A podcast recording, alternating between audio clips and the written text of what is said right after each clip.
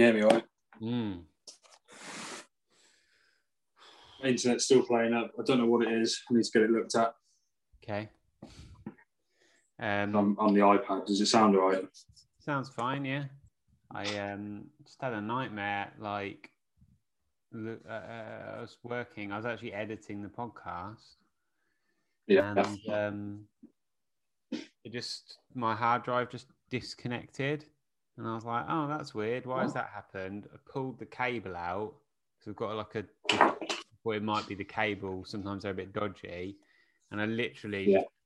when, as it pulled out, a little section of the hard drive just snapped off, like from inside the case and pulled out. So I was like, "Shit." But that's got all my work on. Uh, yeah. so I'm gonna have to. I've just got Jade to go and buy a new one. So like, yeah. That's annoying. Just transfer it all over as quick as you can. Yeah, just hold the fucking thing in place. Well, what did we speak to Paul about? Uh, we spoke to him about Analog Wonderland, obviously, how he started it, his type of photography he does. Um, we talked a fair bit about the Wonder Box, and uh, also we talked about the community fund. Yeah, which, Which we were, which we were amazing enough to win. Yeah, exactly. So um, I kind of, when I started editing it, I'd almost forgotten about that, like Yeah. things, because it feels like ages ago now. So we spoke to him March. Um, Well, should we do it? Should we just do a little intro like the usual? Just use this. It's fine. Okay. All right. It's all right. I mean, you can do it. Sorry. Continue. We spoke to him in March. That's what I was going to say. First, oh, I don't know. We spoke to him in March. So what does that mean? The nothing. It means that we're going to look pretty stupid on camera because I'm pretty sure that was the first podcast we recorded. He was the first person we spoke So we might to. look, yeah. So we might look a little bit timid and shy, a little bit starstruck, starstruck by Paul's beauty. Yeah, always. Um, Yeah. But no, it's Yeah. good. I mean, obviously, he he helped us out no end. I mean, we don't have to keep going on about it. You'll hear it in the podcast itself. But um, yeah, we can't sing sing him and analog analog Wonderland praises enough, can we? Really? Yeah, yeah, no, absolutely. Um, so yeah, it was quite interesting to look back on a conversation with somebody from months ago and see how awkward you are. Uh, and not you, how awkward I am. What what else do we want to talk about? What else have we got that's going on? Obviously, we're still working on the website. Yeah, Same again. There's a lot to do. There's a lot that we need to work out. But it's looking good. We, I mean, we can see more than we can ever see before. That's fair to say, isn't it? In Yeah. terms of the kind of general layout and what we're working towards, the, the kind of light is at the end of the tunnel, so to speak. Um, yeah, in terms of where we want to be at launch. Um, yeah, we want to make sure it is the best. You know, we don't want to rush rush putting something out just for it to be a bit crap. Um, you know, we want it to be the best from from day one, and then obviously we'll continue to work on that. yeah, Um, so, oh, obviously, we've got the, the the YouTube channel, which I'm sure you probably listen to this on, or you, you know, there's various other uh, podcast platforms out there that you might be listening to us on. But in terms of the YouTube channel, we've started making some photo videos, um, which is pretty cool. Yeah, the first video we put out, I think it was last week now. That that's done quite well. Uh, we've had quite a lot of positive feedback off that, and people suggesting things for future videos or telling us what they want to see. Um, and we should have a new video coming out on Sunday.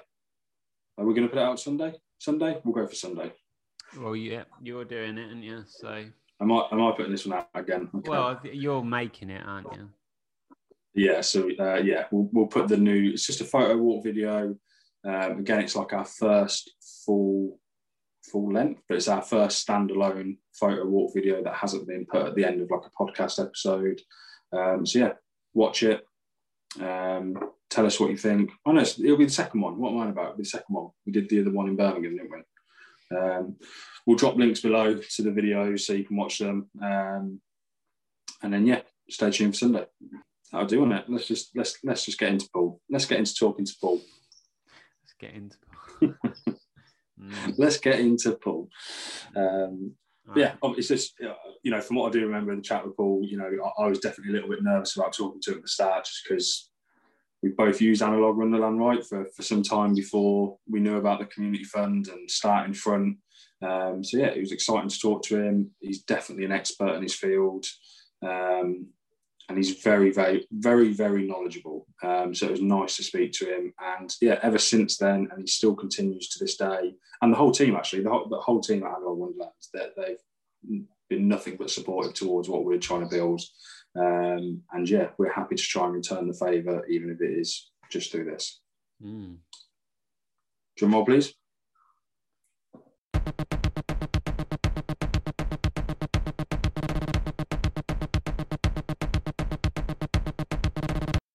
we'll do just like the kind of cool podcast intro where we just start talking and it's halfway through a sentence and it'll fade.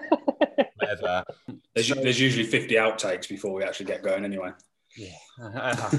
but yeah, should we start off like for anyone who doesn't know, you can tell them what Analog Wonderland is and how you started it and all that kind of yeah. stuff. Just in case there's anyone following us that isn't following you, but I'm sure there isn't. yeah. No, no, no. It's, it's lovely. The um, yeah, of course. So uh, so thanks so much for having me, guys. Um, my name's Paul Mackay. I'm one of the uh, founders and owners of Analog Wonderland, which is a UK-based e-commerce shop specialising in photographic film. I run it with my mum, who was in retirement, had just retired before I said, "Why don't you do this thing with me? I'm starting. It'll maybe be an afternoon of work a week. now, now it's 12 hours a day. exactly. She's since been full time. Uh, she's trying to retire again in the next couple of years. I'm desperately uh, hang on to that. So, no, um, so it started nearly three years ago. So, May will be our third birthday. It started as a bit of a, a, a as a side project, and we sort of said, you know, this could be fun. But I mean, ultimately, I've been into film photography for years and years, and when I lived in London, lived in central London, down in Borough, it was all good because I had a lomography store half an hour walk one way. I had a different lomography store, 45 minutes walk the other way. Um, photographer's gallery was there. You could buy film, you process film, all within a photo walk. And I thought life was good. And then I moved out to Yorkshire and I realized that that was just the London bubble. I mean, I am from Yorkshire. I'm aware of the London bubble for many other reasons. this is a film photography specific London bubble. And I'm sure there were similar bubbles in Manchester and, and the like. But um, yeah, and just got really frustrated that it was really hard to buy film. Um, then moved to Switzerland, and it was even even tougher. But even then, looking back, when I was trying to buy film when I got back to the UK, the options for, for buying were yes, if you happen to live right next door to a to a to a, a traditional camera store or somebody who hadn't given up on film, that was good. But that was probably fewer than one percent of the population. And then if you go online, there are a few places you could buy from. Um, but Amazon still seems to be the number one, despite the fact that its range was dodgy lots of problems we know with Amazon anyway. Yeah. Um, and also there are a load of new brands popping up like Dubblefilm, Revolog, Street Candy, JCH launching films. Um, and there was no other thing to sort of bring it all together apart from the Photographers Gallery in London, um, which was a, was and still is a fantastic physical store.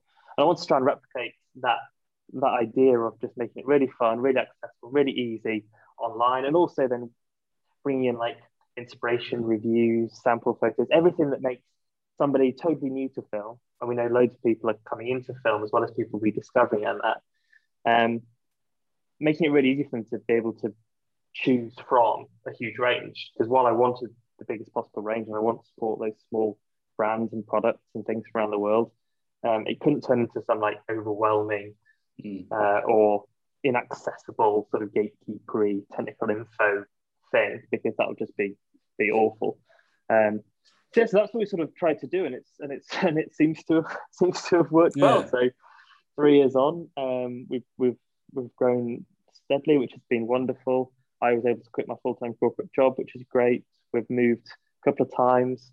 I'm talking to you now from, as I said to the guys before we started recording, the brand new offshoot office that's a temporary solution for the next three months while COVID spacing regulations are in place. Um, we can't fit everyone into one building that that we need, frankly. So myself and our new marketing person, still to be formally announced, but you'll recognise the name when it comes out next week.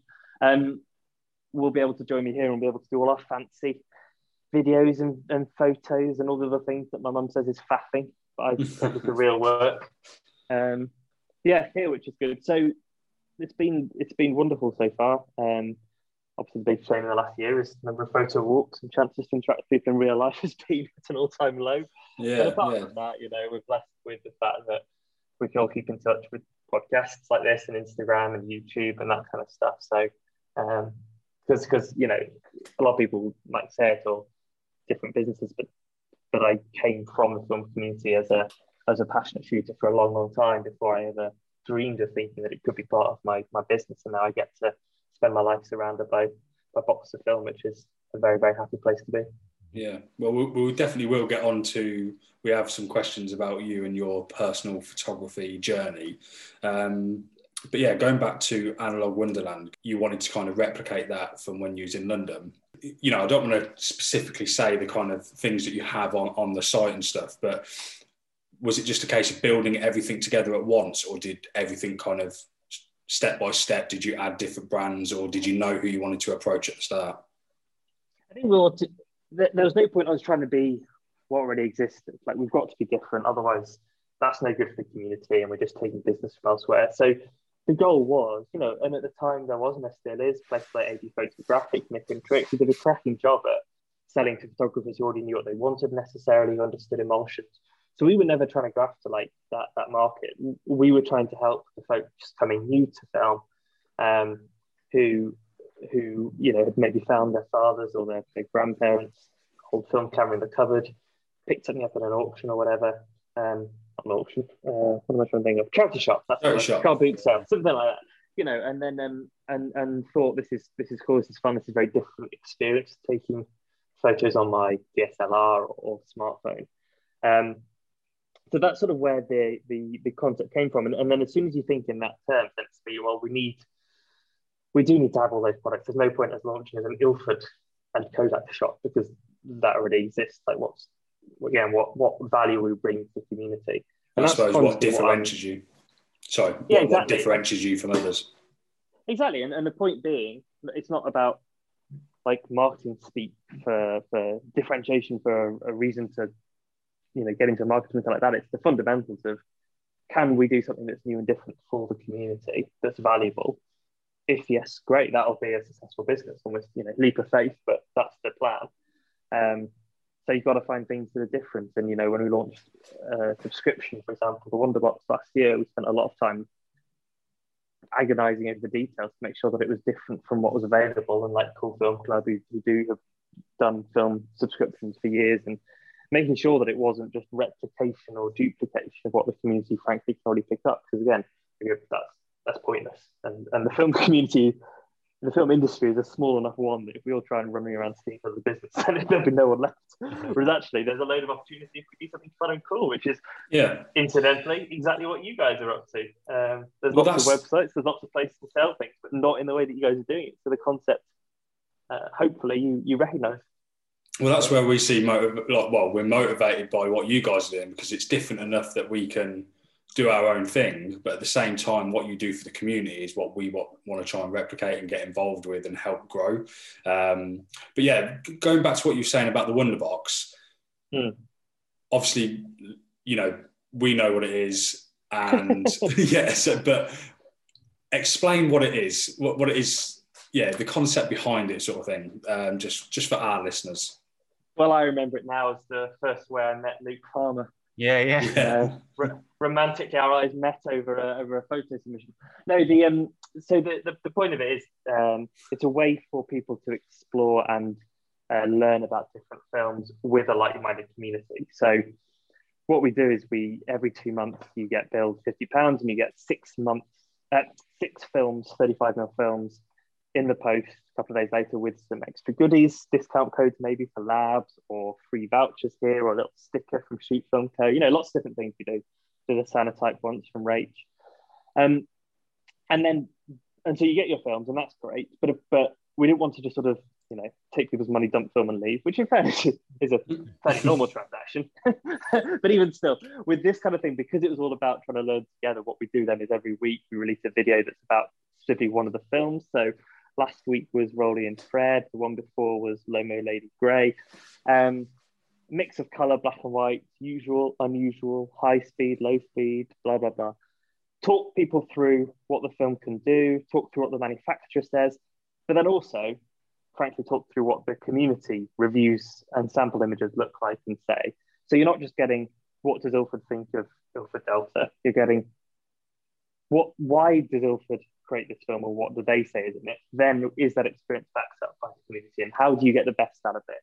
So you get a real mix of the technical and the manufacturer's marketing spiel often, um, and then the community side as well. Um, and then at the same time, there's competitions run every single month where we get guest judges in and people submit, and the criteria is only that you, you are a subscriber and that you've shot it on a Wonderbox film with a bit of a commentary about what you thought about that film. Because again, the point is you then you're adding back to the information pool of the community. People are people are shooting, let's say again, Ilford Delta or, or Rollei Infrared or or um, Pro Image we had recently as well. They're shooting those films based on what we said in the video, maybe based on what they've been inspired by. Then they reflect on those films. They're entering their favorites into competition. Maybe they've really nailed it. We then share that and say this is a fantastic example of a Delta photo or a Lomo purple photo or whatever. Um, so everyone is at the same time learning about the films and hopefully getting better at shooting those films because I've always thought one of the joys of film photography is that you get all these creative tools and shooting Lomo purple 35 mil in an Olympus OM1 SLR is a very different experience to shooting Delta 100 in 120 in a Hasselblad. Yeah. Experience and result. That's amazing. That's incredible. And then and I didn't even touch the lens or the filters there, um, or the flash options. Like so, with that vast scope, it's easy to be overwhelmed or to end up just falling into the comforting habits. And the point of the Wonderbox is really to gently nudge all of us into trying new stuff, but as a group, with a lot of chat, with a lot of communication in, in, in a way.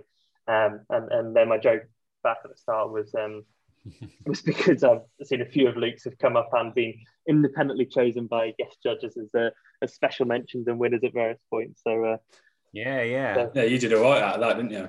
I was well chuffed with that. Yeah, absolutely. Like, um, but I think it's great. Like that Wonderbox, there's so many things that, especially in the first one I got, I think it had the, the Dubblefilm in was the first mm. And yeah. I'll say like so. I think that film's great now, but when I got it, I was like, yeah, yeah. I have seen these films on the website, and I kind of never wanted to buy them, but now I've got one. I'll use it, and I thought it was great. I love it. Like and it's always sold out. Um, and it's just a really cool film to use. It's similar with the purple. I had a roll of purple sat in my fridge for the only reason I bought it was because I wanted the Metropolis, and you could only get it in a pack of two. Yeah, like, never going to use that purple. I think it's stupid. And then I was like, oh, I've got two of them now. I better use them. and, um, you're like, okay, it's cool. When you kind of you get like a really cool daytime shot and it doesn't look too purple or something. It's quite nice, but then I found it quite cool to use just going out my front door because you kind of see the world a little bit differently from all the stuff that's you know in the in lockdown at the moment. You're just seeing things. Oh, I could shoot that, like because it will look a bit purple or whatever. And my initial reaction to that film was I just I've got Photoshop, right? I can put purple filter on. yeah, not the same. The point. Don't I don't see it, but now I've used it, love it. So I yeah. think that's going back to what you said, Paul, about having a comfort blanket. And I, I know I was like that for a long mm. time. Mm. I, I'd stick to what I knew, and then the more I got into analog photography, the more I'd want to experiment. Even, you know, I'd, I'd, even accept that my images weren't going to come out exactly how I wanted to come out, but it was still fun to, to use and try and understand that film stock with the camera that I was using, whatever it might be. Um, but yeah, I always, I don't know if it's the same view, but I always find that especially when I'm buying film from you guys off the website, the examples that you give of that film style, there's a part of me that goes, please hope that my images come out exactly the same or somewhat as good, mm. um, which I never do. But um, it, it, it, do you know what I mean? It, helps because I don't want to just see 10 photos of the product in, in its canister. I want to see mm. the results. Do you know what I mean? And that, that gives me. Well, it's funny. It's funny. One of my favorite things is when people, and I get this fairly regularly. People will email me asking if it's okay if they like review a film two star and put up photos that didn't turn out what they wanted. And I was like, no, please do. Yeah. Like, write a bit of commentary about it, maybe as to why you didn't like it and, and explaining your reasoning. Because the point being, these films aren't for everyone. Like, there's still people who will. I forced them to shoot Loma Purple, and they still bloody hate it. So that's fine. Yeah. Yeah, yeah, There- Yeah. There's, there's also people who don't understand black and white still because they're like. I can Photoshop color into black and white. Uh, Hmm. You know, they- they- it's not for everyone, and that's totally fine. But the more, more, the more the point is, if you know what's possible with each film, if you've tried it, seriously tried it, to get the best results that you can out of it, whether or not you like those results versus shooting Portra 400 on a sunny day every day, that's personal choice, and, and Mm. who cares? Like that's brilliant, great. I'm glad We're, we're in have- England. It's not like that, is Exactly. it? Well, exactly, yeah, yeah. You're, you're lucky you found a sunny day. But it's like um, it- the fact that now Luke knows how to or when Loma Purple could look cool. I Mm. think um, if we can all do that every time with every roll of film, then we all become better film photographers each time, even if we never used it again in our lives. It's, it's now in our creative toolkit. It's in now in our in our bank of things that we can do and shoot and achieve. Um, and I and I think that's that's really lovely. Mm. I think that we were saying about people shooting black and white is like I like shooting black and white film because I can develop it at home mainly. Um, but also, again, through getting lots of different things from the wonder box you kind of see the different things that are possible and you know the different looks that you can get. I am a bit of a skeptic about shooting black and white digital because I'm like, I, I don't really see the point, and I think sometimes you can use black and white as a bit of a crux to be like, well, this photo wouldn't be very good if it was in color, but it looks kind of arty because it's black and white. Um, and also, when you shoot digital, you shoot raw, so it's all in color anyway. So, Yeah, I, I find myself Yeah. because I'm shooting, I'm shooting black and white 120 at the moment. Yeah. If, if I had a digital camera with me, it doesn't matter. I can go on a photo walk and I'll take photos whatever I want, black and white, color, whatever. But now I know that I'm shooting black and white at the moment. That's like my next couple of stocks that I'm planning to use. Then I'm actively looking for what I think black and white will look good in, which I think is is a good thing. But again, that's that's a Yeah, it goes a- back to debate, isn't it? pre-visualization and, and how you create an image rather than just take an image and and then the Lomo purple is the is the extreme extension of that, where you're like, what would look good in purple? yeah, yeah. Yeah. Yeah. or Metropolis. Everything. you know, what, would, look- what would look good, really muted, really contrasty? And, and my first roll of Metropolis was an absolute disaster because I I made the mistake of thinking, oh, this is a contrasty film. I'll shoot high contrast stuff with it, and it just made it really freaking blocky. Mm, mm, mm. Well, now- now- shouldn't have done that. Now you've just mentioned that. Let's talk a little bit about you as a photographer, then, Paul. What Hmm. what is it that, yeah, what you know? Tell us about your photography journey to where you are now. Do, do you go out and shoot often, or is, are things too busy, or what do you like shooting? the last the last year has probably been one of the lowest uh, photographic for me, which is a bit sad. But I think I don't think I'm alone in that as well. I think the lack of um, it's the lack of new. You know, I used to took a lot of photos, seeing family, seeing friends, going out and about, and then holidays, travel, and, and all of those things have been impossible. And I also think, like from a mental, from a headspace point of view, um, photography for me has always been a source of great enjoyment and also a release, but also it needs a certain level of headspace almost for me to feel able to do it, if that makes sense. Yeah. Um, I always think back at the, the, the toughest times I've had in my life, and I always notice that that's when I've taken fewest photos, and conversely. Um, I think they are very heavily linked, and I think generally that's just uh, put a bit of a down on this year. But I mean, I, I say that I still shot probably more rolls of film than most average people has in a year. That's a low year for me. Um, I mean, I go back to uh, yeah. So I was at uni what 15 years ago now, and um, Polaroid shot quite a lot of Polaroid at the time. Um, I think I had a digital camera, but didn't use it for any more than random party pics, and didn't necessarily you know enjoy it or value it that much. Uh, Did you find than- yourself drawn to film then, even from from the earlier years? Then, I enjoyed Polaroid and experiencing Yeah. Polaroid and the, and the machine itself so much more interesting, fun, creative than I mean digital point and shoots 15 years ago were slow at the best of times, but weren't particularly Mm. uh, enjoyable. And I didn't know much about photography then either. And then coming out of that, I um, I got a DSLR. I think, yeah, soon after leaving uni, and learned quite a lot about photography on it. I enjoyed taking photos, but learning curve was very fast. But then I remember going on safari. It was it was my honeymoon, taking DSLR, but also I'd recently inherited my father-in-law's OM1 SLR and some 35 mm film I bought for it.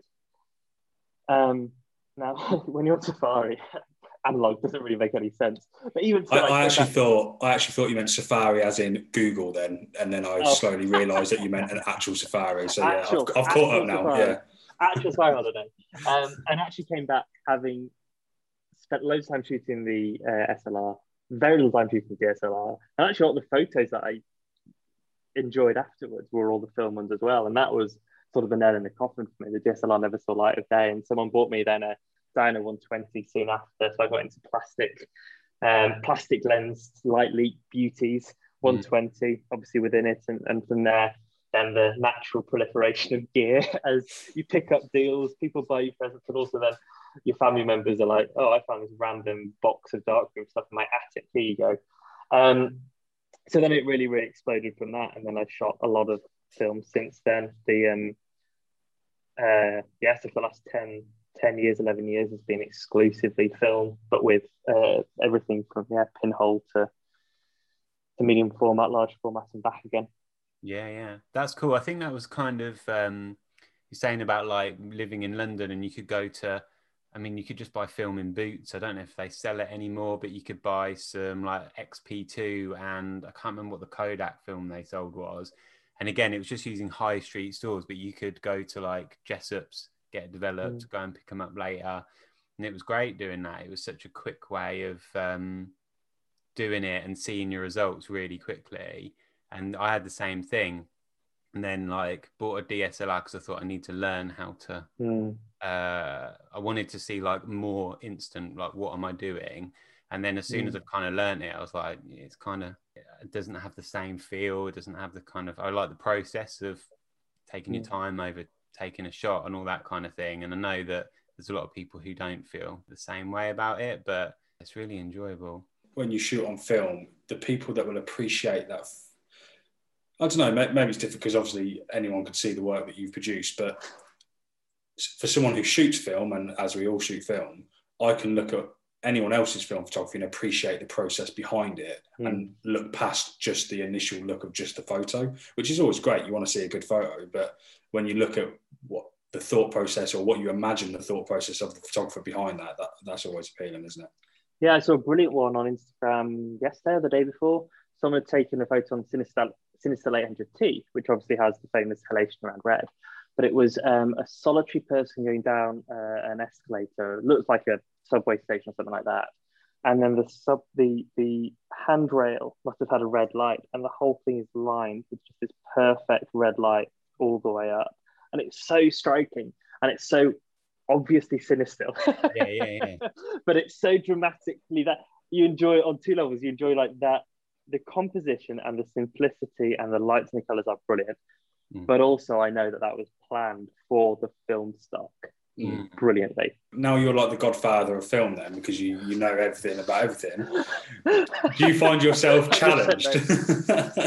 no, but. I mean, so if you if you saw a photo, would you is yeah. your mind half your mind was like, oh, this is a great this is a great image, but the other half like, what did he use on this, or what did she use Some, on this? Sometimes, but I also know that um, the choice of developer and then how you digitize it can impact it, especially black and white. Like there's some black and white where you immediately get a sense for it. Um, is easy because the halation is a dead giveaway. Mm. Um, and you can generally guess color tones as well with some of the color stuff. But um, I mean, Portra 400 is pretty distinctive. But mm. some of the black and whites get pretty tough, especially because you, I remember this, uh, you know, it goes back to my chat I had with John Mider, the guy behind Massive Dev Chart a year and a bit ago. Yeah. Um, so I was, we were talking about this, and in fact, uh, I have a blog about it where we were saying, you know, you choose a different film, you get a different look. That's brilliant. And he was like, whoa, you choose a different film, then you choose your own developer, then you get two different looks, right. and then you choose whether to push, pull, or to do it. By, and I'm like, all right, yeah, good point. Stand develop, rotation develop, uh, dilution levels, different looks, man. And I'm like, okay, cool, good point.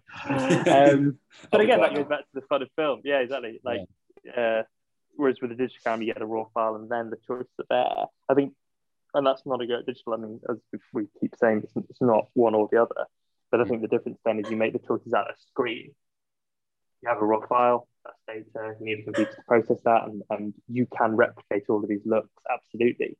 But the time it takes and how much you enjoy sitting in front of a screen, for me, I don't enjoy that. I do enjoy the physical side of it and and that kind of stuff. And actually, you know what? I said this as well. I look back at, I got a load of um, uh, photos printed um, until you guys are up and running. I'm having to use Snapfish, but I'm waiting for you guys to start and I can do some proper art prints. Um, just to write really simple postcards, send some family and stuff while we're not there. And I've got a young daughter as well, and they all, they all want to see her. And I look back, and actually, some of the photos, film photos from last year, are really lovely and summery and happy and joyful. And you couldn't believe that happened during the global situation we were in. And that's really nice as well. So clearly, despite my dour start to this conversation, actually, there were moments of, of creativity yeah. and joy. I think, regardless of what happens with, with what's going on in the world, we will still look back and remember it. Do you know what I mean? So it's how you want to remember it, I guess. And there's, yeah, there might be less of them for some people, but there's still going to be good times there. Um, and yeah. yeah. if you can document it as well, well, you know, that's great. Yeah, it has made me think. Like one of the things I'd love to do is like a, a, a photo book that is like the joy of 2020. That just has none of the photos that are going to become stereotypical, none of the masks, none of the two meters, none of the signs in shops, all the stuff we have, and they are important and historical, and we'll look back on those with very strange thoughts in 20 years' time. But I mm. also want to do a photo book that is purely, deliberately, yeah, could have been from any year. That would be yeah, that's cool. 2020 photo without a mask. Exactly. With with like and uh, 2020. Imagine like these photos, and and they're there. They're there. Like photos of my daughter, photos of my wife. Mm. Like you'll notice there's lots missing group photos. Not such a thing. Yeah. Travel outside of two meters from my house. Not yeah. such a thing. But um, there's a lot in there that you would take. It would take you a few that goes or a, a, very good knowledge of the local area to notice that it's it's from lockdown. Um, yeah, but anyway, that's one project. That's that's part of photography, though, isn't it? It makes you realise that there's beauty everywhere. You know, it mm. slows down your, well, slows slows everything down. For me, it does anyway. I, I, I drive slower because I'm looking out my window more. Potentially, mm. you know, not even necessarily what I want to shoot, but just I'm slowing down to take in what, what's around me. Um, and then in the back of my head, I'm like, oh yeah, that's a spot I can go check out, and makes you want to explore. And yeah, you realise that there is a lot of happiness going around. Popular things in film photography, underrated or overrated? Cinestill. What's your opinion? I'm gonna I'm gonna go with underrated, mm. simply because it's so cliche to call it overrated right now. Yeah. Like all the all the Instagram meme accounts just batter Cinestill every second day. it's just like uh, I don't know. It's just turned into almost a, a, a parody of itself to yeah. say that. Oh no, no. Whereas ultimately, day in day out, what do people want to shoot? Yeah, it's Cinestill because the look, because the quality is fantastic. I mean, it's some of the best color chemistry that people have ever come up with uh, on those rolls of film, um, especially on medium format. It's just divine. So yeah, I'm gonna go with underrated. I mean, you've lost half your followers, but we agree with you. I think. I'm now going to get slated on those uh, meme as well. That's cool. Don't worry, our following's not as big as yours. It'd be all right. the next big one in well film photography is Leica. You going underrated or overrated? I'm going to go massively overrated, but only because I've never owned one or shot with one. So really, I have no leg to stand on there. But having stood up for Cinestill, yeah, I feel like I've run out of all my brownie points. I'm gonna I'm gonna totally abandon Leica to the wolves and say, nah, screw them. Did you know? Luke, did you know Luke, Luke's nice and posh? His first camera was a Leica. My first, oh, yeah, it was. It was a very cheap Leica. Uh, it does. It does feel nice when you click it. Not anymore because it's broken. But I was fully like, I like the. I love the way they look and um, they you know they look cool. So I mean, jokes aside, every, everyone who actually owns one says that the engineering, the aesthetic mm-hmm. is is close to perfection in many ways. In which case, I'm sure that if I'm sure that if I had one, I would use it every single day. But because I don't, out of pure bitterness, overrated, mate. Yeah, that's fair enough. I went to the store, the Leica store on somewhere. I can't remember what street it's on, and um, they had. I tried out an M10 and came out of there like really need one. And before that, I wasn't like you know too fussed, but since I had a go, and I was like, right, yeah, love it. Got to save up for one of them. I think I've avoided borrowing one for that very reason. Actually, no, there's one that I can definitely speak about that is overrated. Is their instant camera, which is the Fujifilm um, computers and internals are in are absolutely Fujifilm, and then it's a Leica shell on top of that body. Right, When we when we talking about this the other day, I can't remember. can't remember. Maybe a while ago. Yeah, I mean, it looks good. Don't get me wrong, but it's Yeah. literally the shell. same components, the Mm, same exposure meter. Right. Everything's the same. yeah, yeah. I think they do that with some of their little point and shoots, like the D-Lux is basically a Mm. Panasonic, but with a But the- this is the thing. I bought a D-Lux three or something, and I knew I could get the exact same camera cheaper, but I still bought the Leica version, and I I sent it back, I didn't like it, but just it's such a draw. But you took a few selfies for Instagram first and then sent it back. yeah, yeah, yeah, uh, I probably did, but yeah, selfie with it, yeah, not Like, even on it my, with it. My new, my new shooting machine, just this little thing. yeah, because then you get to tag it as like uh, you get a little hashtag red, you know. Here- Here's my Leica taken on my Nokia 3210. Enjoy. yeah, exactly, yeah, yeah. yeah, yeah. And That was then great fun. So my last one, and what is popular in the world of film photography, underrated or overrated, is double exposures. Underrated. I love double exposures, and I don't see enough of them in my life. But like, it's funny because when I, I can't remember when I, you were watching one of the ones I did where um on the com- photo competitions, I always get drawn to double exposures, and I was like, someone did like an amazing double, and I was like, this is my weak spot. Like when they're done well, When as I say, Or- when they're done well, or when they're a happy accident that turns out well, not at all designed. I mean, all of my favourite double exposures I've done have generally been so I forgot to wind on the Diana. And generally after a beer or two, you just lose track and you're just like, um, but double exposures, I bloody love them. Yeah, Yeah. yeah, we actually posted a photo to our Instagram um, by a guy called Kid Capture, Kid underscore Capture. If you want to check him out, and he his I remember seeing that, and I was like, yeah, this this is really good. He just double exposed a bus, and then people walking. I think it was a lot on the side of the street, Mm. but the bus had like a cross on it. And the way it was double exposed, you could see the person walk. It looked like an arrow, and it was really, really good. But yeah, I, I completely agree. They're done well. Do you know that um, Dubblefilm started off as a, a mobile phone app about double exposures? Yeah. I think I had it, but I can't. yeah, it's not on there anymore, is it? No, it did. Uh, Adam stopped updating it. Eventually, it got generally removed to the dustbin of time. But Yeah, yeah, well- that was originally an app for double exposures. Yeah, I, th- I, uh, it rang a bell when he was talking about it on the live stream. So I'm pretty sure I had it, but it's very cool. But yeah, I've been, I've got a little like Ricoh uh, 500 GX, it's called, and it's got a switch on it. So to do a double exposure, you don't have to hold the bottom button in and wind it on. It's got a dedicated double exposure switch. So it Nice. cocks the lever so you can just keep doing it so you can just do like multiple ones really easily so i have been out practicing that um actually before we came on the call i kind of went out for a quick walk and just finished off the rest of the film and just to kind of practice doing it because Hmm. i've tried them before never get them right and i would really like to um just even trying to recreate the kind of classic double exposures that people do of you know like a silhouette and a background and whatever. Um, Silhouette plus flowers, always a classic. Yeah, I was doing some Yeah. ones. So like, my wife got bored of me taking photos. Well, she's been bored of me taking photos for a pretty long time of her. and like, I saw my dad the other day. So and the sun was out, and I was like, right. So I was trying Yeah. to like silhouettes of him, and then like some shots of a field. Um, whether it will have worked or not, who knows? But yeah, my LCA has the same switch, and it does make it. Um, what is it? yeah, yeah, LCAs have them built in. Yeah, Um, and then obviously the really shoot cameras, just you can just do it without winding it on, which makes life Yeah, even yeah. easier. yeah, apart from the obvious of having analog wonderlanders as your pride and Hmm. well, your, your baby. What else motivates you to?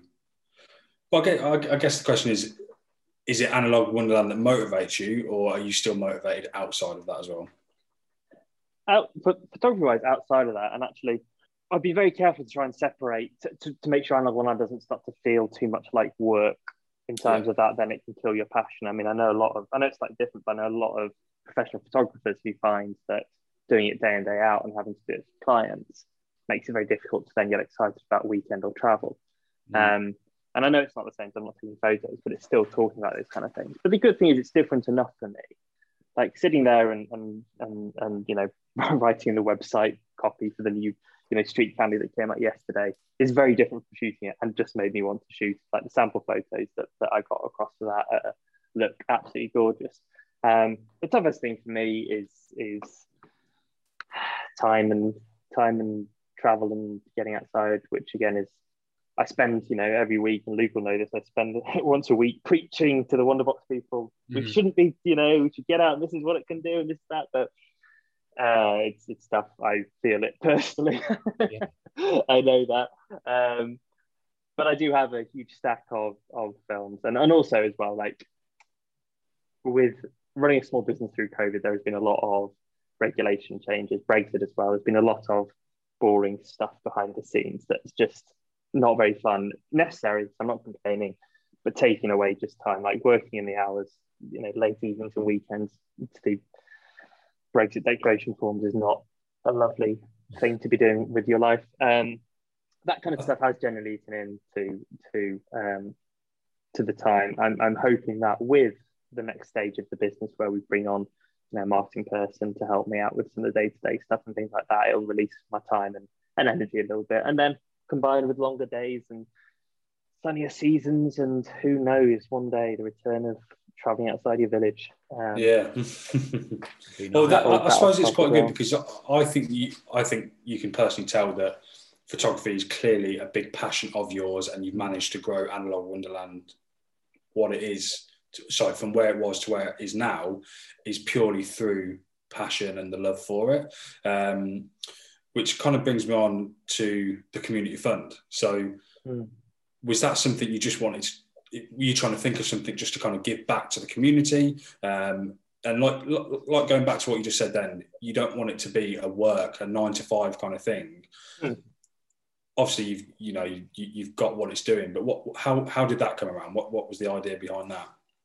Yeah, it was something that our web um, our website provider added as an option back in the summer. I think it was as a COVID thing. It basically said, look, anyone who runs shops can add a tip at checkout. And I think it was predominantly designed for restaurants who are then moving to takeaway or or or small businesses who had staff that relied on tips, presumably a lot more in, in North America. Some way of still adding that into the payment system. And I saw it and I thought that's really interesting. And me and Mary chatted about it for quite a while as, you know, we don't need it as a tip for Analog the business. We should, uh, as shops, we should you know make our money from delivering great service and great prices, etc. Um, our staff uh, um, isn't normally a tip model. Uh, I don't know how it's separated out specifically. Blah blah blah. But as an idea of people being able to discretionarily add something in a world where we knew a lot of our community were suffering from loss of income, from loss of jobs, from all of that kind of stuff we just sort of thought this this let's offer it as an option. Let's see whether people even want to. Let's put in something that's like funding the future of film photography. We won't we don't quite know what that is yet, but it's something around this area. Let's put it on there and see what happens. And we put it on there and we we said, you know, on Twitter and Instagram what we were the sort of the vague thinking and left it there really. And then it was November, I think. Someone said, "So what is this about?" And I was like, "Good question, excellent point let me now go think about it again. And we looked at the pot, and the pot, yeah, it's tracked separately in our financials. The pot had um, had grown to at the time it was like one, one and a half, maybe a bit more thousand pounds, and then by the time we closed in December, it's two thousand pounds. Um, and we were like, oh my god, this is a this is a significant amount of money that could really make a difference. And what we were then thinking was, how do we channel that in the right way to the right people, um, without it becoming a separate business charity organization, like all those things that have huge ramifications for workload and legal and admin. But like, how do we make this relatively light touch for us? Um, but but fund it back in a way that, that helps the community because that's the promise we said. You know, that's what people yeah. gave their money to. Um, but also it's what we want to do, and we have the ability to do that. And and in especially in the last year, there's a continued inequality between people who have steady jobs who are fine due to the pandemic, frankly, who actually have seen a benefit to their wealth because they're not spending money on restaurants and, and holidays. Not that they've chosen to, but their wealth has increased, and everyone who's yeah. lost their income. And the other thing that we know about the film photography community is that it's hugely innovative, and a lot of the last few years of innovation. Yeah, you can talk about the the, the celebrities who have put on Instagram, they have contacts and all that kind of stuff. But in terms of the fundamentals of the industry, it's been generally small ideas, small teams, small projects that have grown and developed and added together to produce something much better. So the thinking then became, well, how let's let's put some aside for charity because uh, in the world we've just gone through, um, especially and they're all youth focused charities. So future film photography, children for the future. Let's let's let's do that. That's the right thing to do, especially this year. But then that one and a half thousand pounds, let's let's put towards projects. And we opened it out as criteria, just saying, look, guys, if anyone has an idea to benefit the UK film photography community, let us know what it is. Let us know how much it costs. Let us know what the plans are. Let us know a little bit about you so we can do due diligence to make sure it's no one trying to scam or even the nicest possible way being over optimistic about what they can do. We'll do. We'll take on the work to try and vet that a little bit. Um, but ultimately, when the money's out there, it's it's it's theirs. It's not analog wonderland. We've caretaken it for the community. We've been tr- entrusted with it to help it go to, to the right projects. But after that, it's up to the people who receive it to do to do what they're saying. And those ideas that came back were amazing. Like I had no idea whether one person, two person, hundred people would would try and come in. We had 29, I think, 28, 29. Wow. Fantastic ideas. Of those, I'd have happily, if I could have funded 80% of them probably straight away, like you could tell. So we took a long time then to whittle down, and uh, obviously we spoke to a few people person to person. Um, we were really and, excited to find out as well because we were just happy to kind of pitch an idea. Do you know what I mean? But when we when we found out we were one of the few that got selected, yeah, we were super super happy. But we were so intrigued to find out what kind of things what, what, what else was being worked on? Because like you said like the world's not in the best place yeah and without kind of going into the negative looking at the, the best of a worst situation there are a lot of people trying to build things and work on things with the time they have regardless if they would have had that time before or not. But i think it's great that people are investing in themselves or whatever they want to do their passion. Um, and yeah but yeah going back to the the community funds we were we were super excited weren't we? And just to see see what other people were working on yeah. You can see you can see that other people, a lot of them, when you go through, so many of those applications had in them after the loss of income, either personally or organisationally. Um, we have had to look for other ways of doing things. We have had to try this ourselves. We have not been able to. So, so many of them, they don't look at all necessarily on the outside like therefore this and that. And it doesn't have to be that. I mean, hopefully this fund now runs for a long time and five years time, the economy will be great. Everyone will be happy, but there'll still be stuff to add on. But at the moment, you can really see the gap. Yeah, that's great. So you're still running it. That was what was that was going to be my question. I see you've still got the tip thing on there, but well, we'll see. We'll see if if front photography turned out to be uh, well the front of an illegal operation, and that was actually a, a, an elaborate yeah. faceless. These, these aren't really our faces. These are exactly. Yeah. This isn't a podcast at all. Um, if it turns out all the projects fail or whatever, you know, hopefully not. No, I'm I'm almost certain we'll be doing it again because mm, I think. Yeah. Um,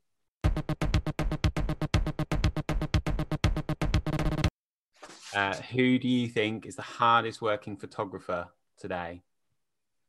Hardest working photographer, um, uh, Rachel Brewster Wright from Little Vintage Photography. Okay. You're meant to pick out me and Luke, but okay. Yeah. Oh no, I, I know you guys. like, you started a podcast. You guys are busy. I just went out for a 20 minute walk. photos. That was pretty. okay. Well, we'll yeah, we'll put link to yeah, we'll put uh, link. in the description. Yeah. Um, favorite all time photographer that can be living and or dead.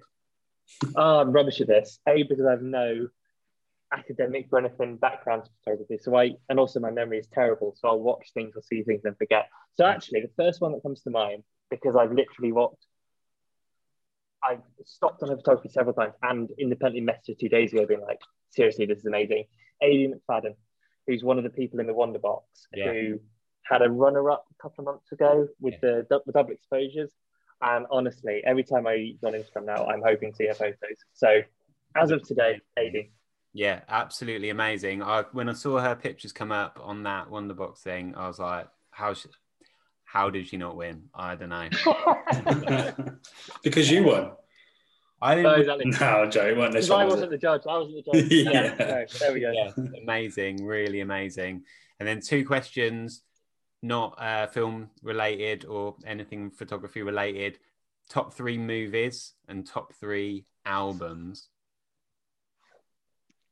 Or, or you can just Oh, do okay. top one. We can do top one if you No, no, no. I'll do, Yeah. I'll, I'll do, I'll do albums first because I'm more into that than anything else. Good. Um, top three albums: uh, Anberlin. And Oh, I'm gonna go with their anthology, um, Blueprint for City Friendships, which is like the three top albums combined. Um, I'm gonna go with or Green Day Dookie. You can see how old I am because this is just dating me to the No, we, we were talking No. about Green Day the other day. We were saying this is how you know how old someone is, but according Oh, to their first Green Day album, we're having this Yeah. conversation, weren't we? Green Day, yeah, exactly. That's it. Green Day Dookie. Whereas my older brother would say Nimrod. So Yeah. exactly that. And then third one, it's got to be Fall Out Boy, one of the ones, but I don't know which one. All out. They're the ones I fall back on. Okay. One Yeah. of the earlier ones, not the later ones. The later ones are not that much of a fan of. And then is there is there a leaving message slash words of advice that you'd like to give before you disappear? Um, I would I would always hate, hesitate to give advice to anyone, but I think what I'd just say is um, thank you guys for having me on. I am super excited to see what you create. Honestly, I'll I I will be signing up both as a patron and as a client perhaps as soon as it goes live. But thanks so much for all of your energy that you're doing. Um, can't wait for can't wait to see what happens.